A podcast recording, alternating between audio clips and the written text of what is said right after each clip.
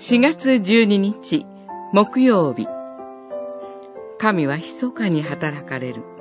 創世記37章。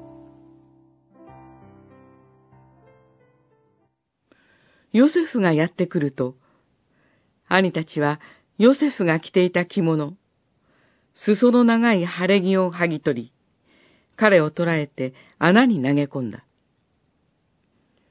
その穴は空で、水はなかった。三十七章、二十三節、二十四節。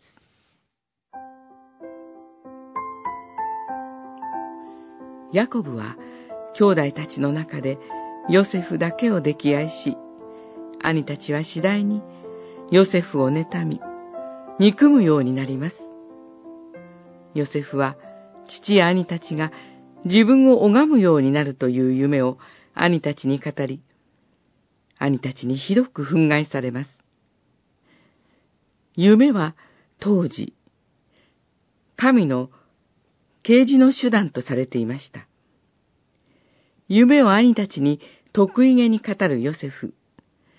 また、夢をあざける兄たち。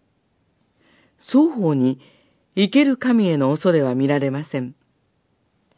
その後、ヨセフは父の使いで、ドタンの荒れ野で、羊の群れの世話をしていた兄たちのもとに行き、そこで事件が起こります。兄たちはヨセフを穴に突き落として殺そうとします。しかし、土壇場でヨセフの命は失われず、エジプトに売られることになります。